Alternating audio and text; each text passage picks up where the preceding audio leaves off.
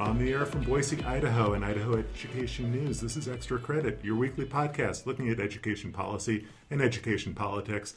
I'm Kevin Richert. And I'm Clark Corbin. Kevin, let's start off by taking just a little break from the State House. We will come back to that. We will cover that we'll, this we'll week. be there anyway. Yep. I want to look ahead to the big school election uh, set for March 14th. $715 million in bonds and levies that voters across the state will help decide coming up in just a few weeks. You teamed up with our friends at Boise State Public Radio for an extensive reporting project. Uh, help let's help folks get ready for uh, this big election day that's that's looming. Yeah, let's start with the big picture statewide because that is a huge number. I was really uh, blown away when I did the math when I looked around at the the sample ballots and the uh, the district websites and, and, got a sense of what was on the ballot. I I've been doing this uh, since we launched in 2013, and I don't remember a school election that comes close to this. So, just to kind of break those numbers down, the 715 million, about half of it, almost half of it, comes in the form of bond issues, and the biggest in the bunch is uh, Boise uh, seeking 172.5 million. But then you've got almost 200 million in plant facilities levies which are a little bit different. They're longer term levies, but they don't involve long term debt, and they're used for buildings. You're at almost 200 million on those, and the big one by far is West Ada. They've got a 160 million dollar plant facilities levy on the ballot. Then you get to the supplemental levies, which people have been talking about a lot in the past few years. The growth of the supplemental levies, and those are a little bit different than the bond issues and the plant facilities levies because they're really short term. They're one or two years they need only a, a simple majority to pass. You've got 184 million in in uh, supplemental levies on the ballot across the state. So it's a pretty wide-ranging uh, list of ballot measures. It's about uh, 46 uh, school districts that I could find have something on the ballot. Out of 115. Right, so close to half of the districts across the state are going to voters with something. Several districts actually have multiple proposals on the ballot. So, a, a lot there to digest for voters. Um, what we did with Boise State Public Radio, um, they did a really nice job and did a really deep dive into the Boise bond issue. They looked at uh, what's been done in the past, what's proposed in this bond issue. So, if you're in the Boise School District, you'll definitely want to check out the coverage that we did with them. Uh, the guys at Public Radio did a really nice job and kind of took the lead on looking at the Boise bond issue. Elsewhere in the state, if you look at our roundup piece, uh, go to idahoednews.org and get to my roundup piece about these uh, elections. We've got a lot of links. We'll take you to the school districts' websites uh, so you can look at what they're talking about. Uh, we'll link you to some of the sample ballots so that you can get more information because there's a whole lot to digest and it's all a little bit different in every school district because the proposals are different. The type of election is different. The threshold for passage is different. So you know, it's a cliche to talk about, you know, voters, you got to get informed before election day, but this is one of those where voters really do need to get informed before election day because this is confusing stuff, but it's really important stuff. And that's why I was so happy with how this project uh, turned out. Uh, you and the folks at Public Radio uh, devoted several weeks to researching this, finding out what's on the ballot in different communities, in addition to, of course, breaking down every angle uh, of, of the Boise uh, bond itself. And so head over to idahoednews.org. You put in several weeks worth of work uh, so that you can really help folks find out, based on the school district, based on the county they live in, what are, what are they going to find on, on March 14th? What, is it, what does it mean to them? Uh, and what are the procedural requirements? So head on over there and check that out for it's sure. Important, it's important stuff. We really tried to try to break down what does this mean for you as a taxpayer because some of these are not really tax increases because they're they're continuations of uh, property taxes that are already being collected. Right. So you, you want to figure that out as a taxpayer, but you also want to see what uh, the school districts are talking about doing should these uh, ballot measures pass. So so get informed and uh, check out what we've got there. Good stuff. I think now it is time uh, to return to the State House. This may well have been the craziest week of the whole session when it yeah. comes to education issues. It feels like uh, about a month ago that uh, we were there Monday morning for the uh, the budget and, and for JFAC's. Action on the budget. You took the lead on that, Clark. Uh, get us caught up with what they did way back when.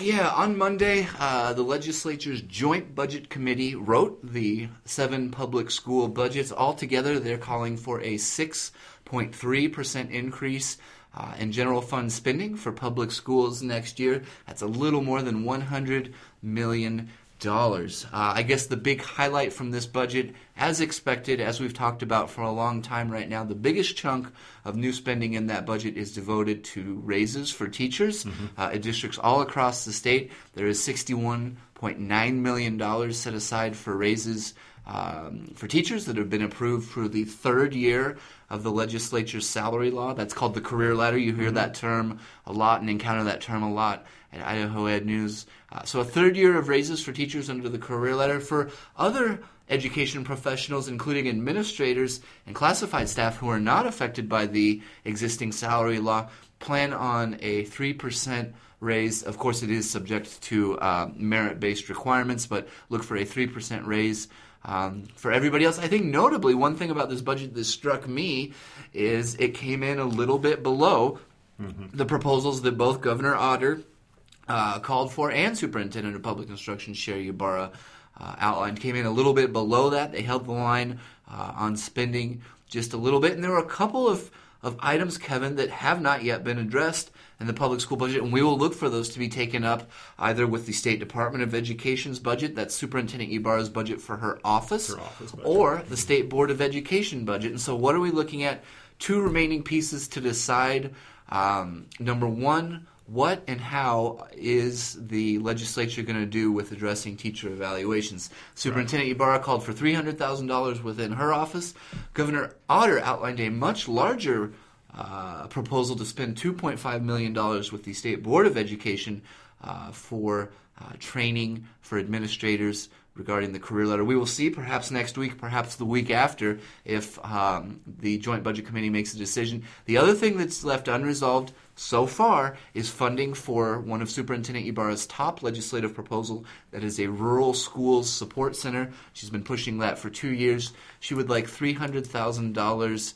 Uh, originally, she had that in the public school budget. She took it out uh, at the request of some of the education groups and has called for that to be spent uh, within her State Department of budget. I think that budget will be set as early as Tuesday mm-hmm. of next week, so we may have an indication. But Kevin, after the budget was set, there's uh, a little uh, uneasiness with some of the things that have happened, right? Right, and I think one of the other things to watch for, and maybe a, a source of tension, is uh, the issue of uh, insurance right. and, and, helping school districts pay for insurance. There was a, a good deal of debate within JFAC on Monday uh, about whether to carve out a line item to cover some of these insurance costs or just to give the districts uh, more money in, in the way of discretionary spending that was what JFAC did. They, they, put more money into discretionary spending. So we'll see. Uh, you know, our, our friends at Idaho Public TV had an interview with Dean Mortimer, the uh, the chairman of Senate Education Committee this week, who also sits on JFAC. He he lost the battle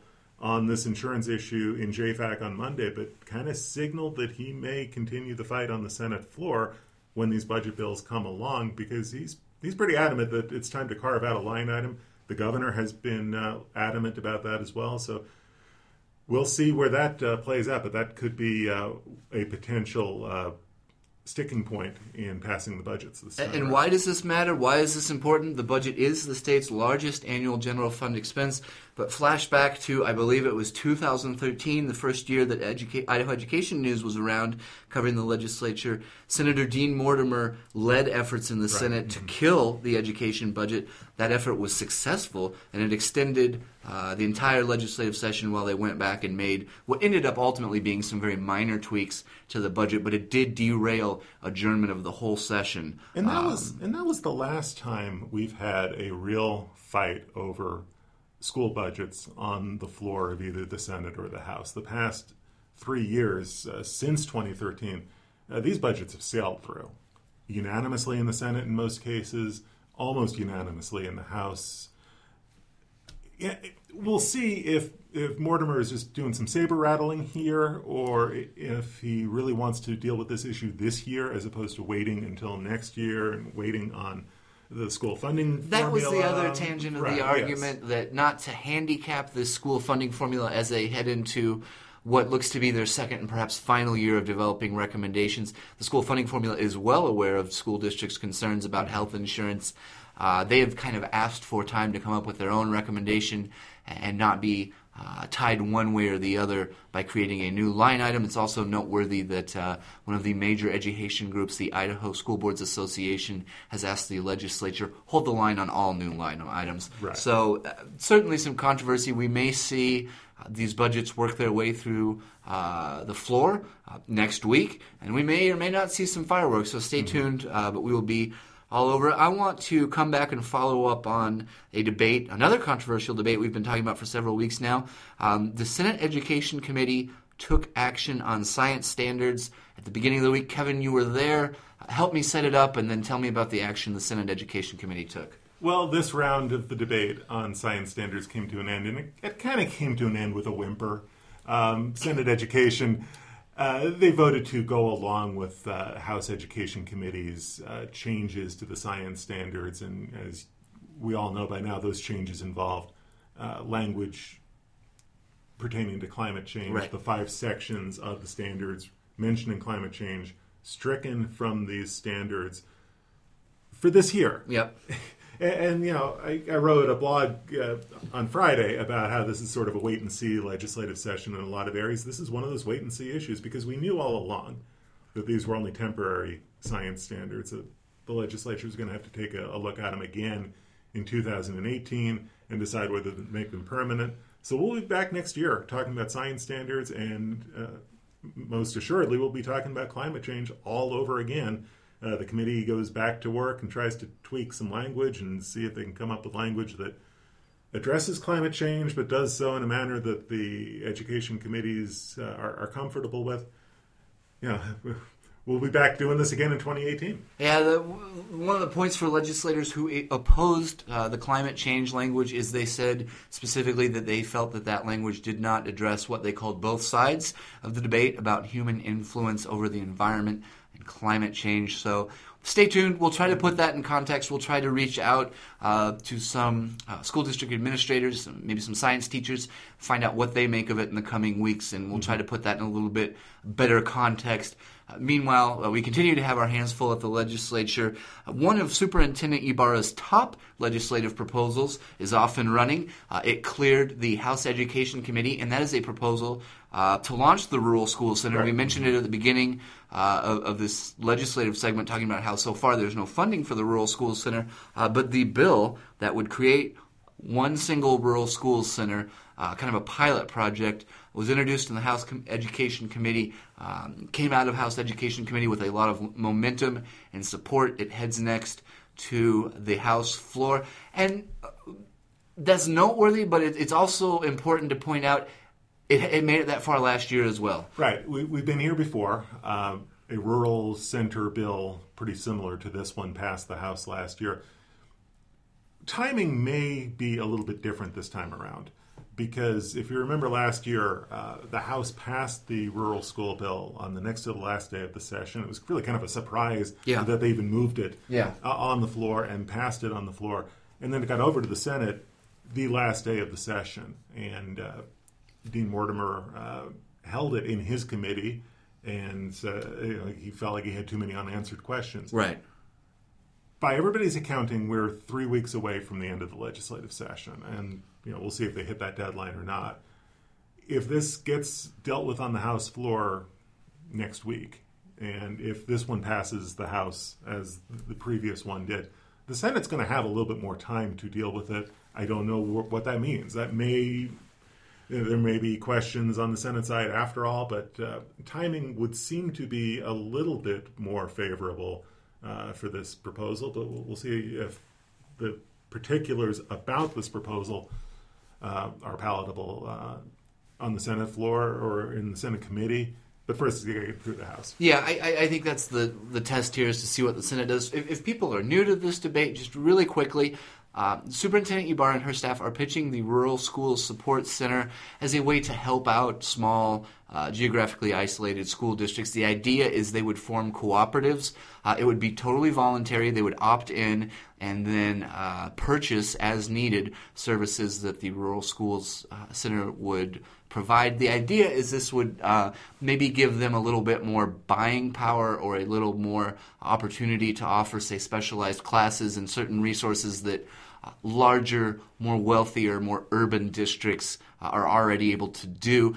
However, opponents or those who are skeptical of the rural school centers say, you know what, Idaho law actually already allows uh, school districts to enter cooperative agreements. Why can't we just do this without creating a whole new layer of government bureaucracy? There are also some questions about the funding, who could take ownership of the rural school district, uh, the rural school center, uh, kind of procedural nuts and bolts sort of questions at this point, too. The talking point on Thursday, when this got out of House education on a unanimous vote was the idea that rural superintendents who need this support can't do this on their own simply because they have too many other roles. If you're a superintendent in rural Idaho, and we know this from talking to superintendents in rural Idaho, chances are you're a principal, you may be the grant writer, you may uh, be a special ed coordinator, you may uh, be teaching a coach or teaching, teaching, a class or, coaching a sport or driving the bus yeah. or you know sweeping out the hallways. You know, there's just a lot that they have to do,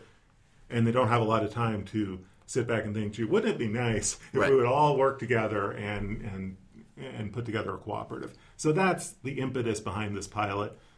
The committee uh, seemed wholeheartedly uh, on board with that idea. Now we go to the House floor and see where it goes from there and the rural bill is not the only piece of legislation that's kind of racing against time yeah. and trying to get the, through both houses in the final three weeks. This is kind of the silly season. You know, we see a lot of bills that come flying through at the end of the session, bills that resurface, bills that kind of get repackaged, uh, bills that sort of come along at the last moment. Um, you were in on a dust up in the House Education Committee on Friday morning over a you know it's either a housekeeping bill on charter schools, if you believe the charter school advocates, or it is a sweeping overhaul that caught education leaders, other education leaders, blind uh, blindsided. Yeah, this bill was actually held up um, on Friday morning after two of the uh, large and influential traditional education groups, the Idaho Education Association, that's the teachers union, mm-hmm. and the Idaho School Boards Association, say uh, they were not consulted on this bill. They said they asked to review copies of it several times. They basically got it um, late, late at night on Tuesday. Uh, they did not have a chance to run its changes by their members to develop a position on it. Uh, they say they were cut out of the negotiations. They said they specifically weren't made aware of uh, a deletion to one section of law that would have basically ensured charter schools are compliant with existing uh, education laws in the state of Idaho. Uh, some strong language was not strong languages in swear words, but some strong feelings were briefly exchanged, uh, and then the bill is on hold. Uh, the idea being that these education groups could maybe take the weekend or Monday to review this bill. Uh, one of the points that the attorney for the teachers union said is that 16 pages we're deleting about six pages of existing law uh, we're cutting and pasting that back into other places and it's really hard to connect the dots and vet this piece of legislation to see where it goes but that's the kind of thing that happens yeah. at this late juncture in the session. When and, we, and it tends to create some hard feelings between groups yeah. that uh, you know you may need their support on some other issue. You may need them to at least be neutral on some issues. I mean, you know, Karen Echeverria uh, from the School Boards Association basically accused Emily McClure, the, the lobbyist for the charter school group, uh, pushing this legislation of being duplicitous, of, yeah. of misleading her. That's not a good look. That's never a good look especially late in a legislative session where you're trying to get some bills through at the last moment. And oh, by the way, the House Ways and Means Committee, which is sort of the, you know, the way station yeah, for, late, yeah. for late session uh, legislation. They met Friday afternoon, their first meeting of the session. They introduced uh, six bills that pertain to K 12, some minor, some maybe not so minor, and two pertain to charter schools. So uh, you can imagine that they'll be uh, maybe a little bit more closely scrutinized than normal just because of the, uh, the dust up in House education. All adds up to we're going to have a busy week uh, next week and probably for the following couple of weeks uh, to come. After things things unfold very slowly in the first half of the legislative session, and they work very very quickly the last three weeks of the session. I may have made this point before. Um, and I don't want this to sound outrageous, but there are literally times at the very end of the session where bills are introduced and then passed before anyone reads them after rules are suspended. And so I think that's when reporters uh, and, and, other uh, public transparency advocates really earn their money in terms of letting people know uh, what is going on because things uh, come at a very fast and furious clip. We'll continue to be on it next week. I want to, though, point out um, a couple of events that we have coming up uh, that are designed to give people a little bit more insight into the upcoming school elections that you mentioned, as well as the goings on this legislative session. Uh, Kevin, first off, um, tell me a little bit about the City Club event that you have coming up that you've helped put together. Mm-hmm. Yeah, this is coming up this week, and it's a good forum. Uh, we are having the superintendents of uh, Boise and uh, West Ada and Kuna all on the same panel. This is going to come up on Thursday uh, from 11:45 to 1:15 at the Grove Hotel. So Boise, West Ada, and Kuna all have ballot measures uh, coming up on March 14th. Uh, they'll be talking about that, but it's also a good opportunity. We're, we're hoping that they'll have uh, questions and, and some Q&A about what's happening at the legislature, some of the bigger picture educational topics. If you've never been to a City Club forum, these are always really good discussions. You can bring your come with your questions. Uh, write them down on a card, hold them up. We will get the questions to the moderator, and we'll get as many of them answered as possible. If you're interested in that one, again, it's Thursday noon forum. It's a lunch forum. Go to cityclubofboise.org and register by Tuesday. All right, and then on Friday, we've got a, a panel uh, right here in our backyard. Yeah, uh, that's the very next day, Friday, March 10th at uh, 9 a.m. I believe it uh, at the Ed News office, actually, which is the Yanke Research Building on Park Center. Uh, we've partnered up with the Boise Chamber of Commerce to launch another education forum. We're going to be looking ahead to the March 14th school elections. We will be making sense of a crazy legislative session. Uh, you're going to be moderating that one, Kevin. On the panel is going to be Boise Superintendent uh, Don Coberly. We're going to have he's doing double duty this yep, week. He's uh, uh, doing a lot of panels. We're also going to have Karen Echeverria from the School Boards uh, Association joining us there. I'm going to be on that panel, and we are working uh, to have hopefully Senator Janie Ward Engelking join us for that panel as well. Information is she on. She sits on JFAC. She sits on the Education Committee. Yep. Retired teacher yeah. really knowledgeable and really knowledgeable as well. It's a it's a great panel, and I'm looking forward to moderating it. Information about that is on the Idaho Education News Facebook page. Uh, if you do show up, say hi to us, and we will make sure that you get a free donut and a free cup of coffee uh, that morning. Uh, but anyways, thank you so much as always for listening to Extra Credit. We will be back uh, next week to summarize what could be the second to last uh, week of the legislative session, uh, we'll third to last week. But it'll be interesting, whatever it is. Yeah. In the meantime, be sure to follow us at Idaho Ed News on Twitter, where we break all our news and provide links to all of our stories. I'm Clark. I'm Kevin. Have a good week.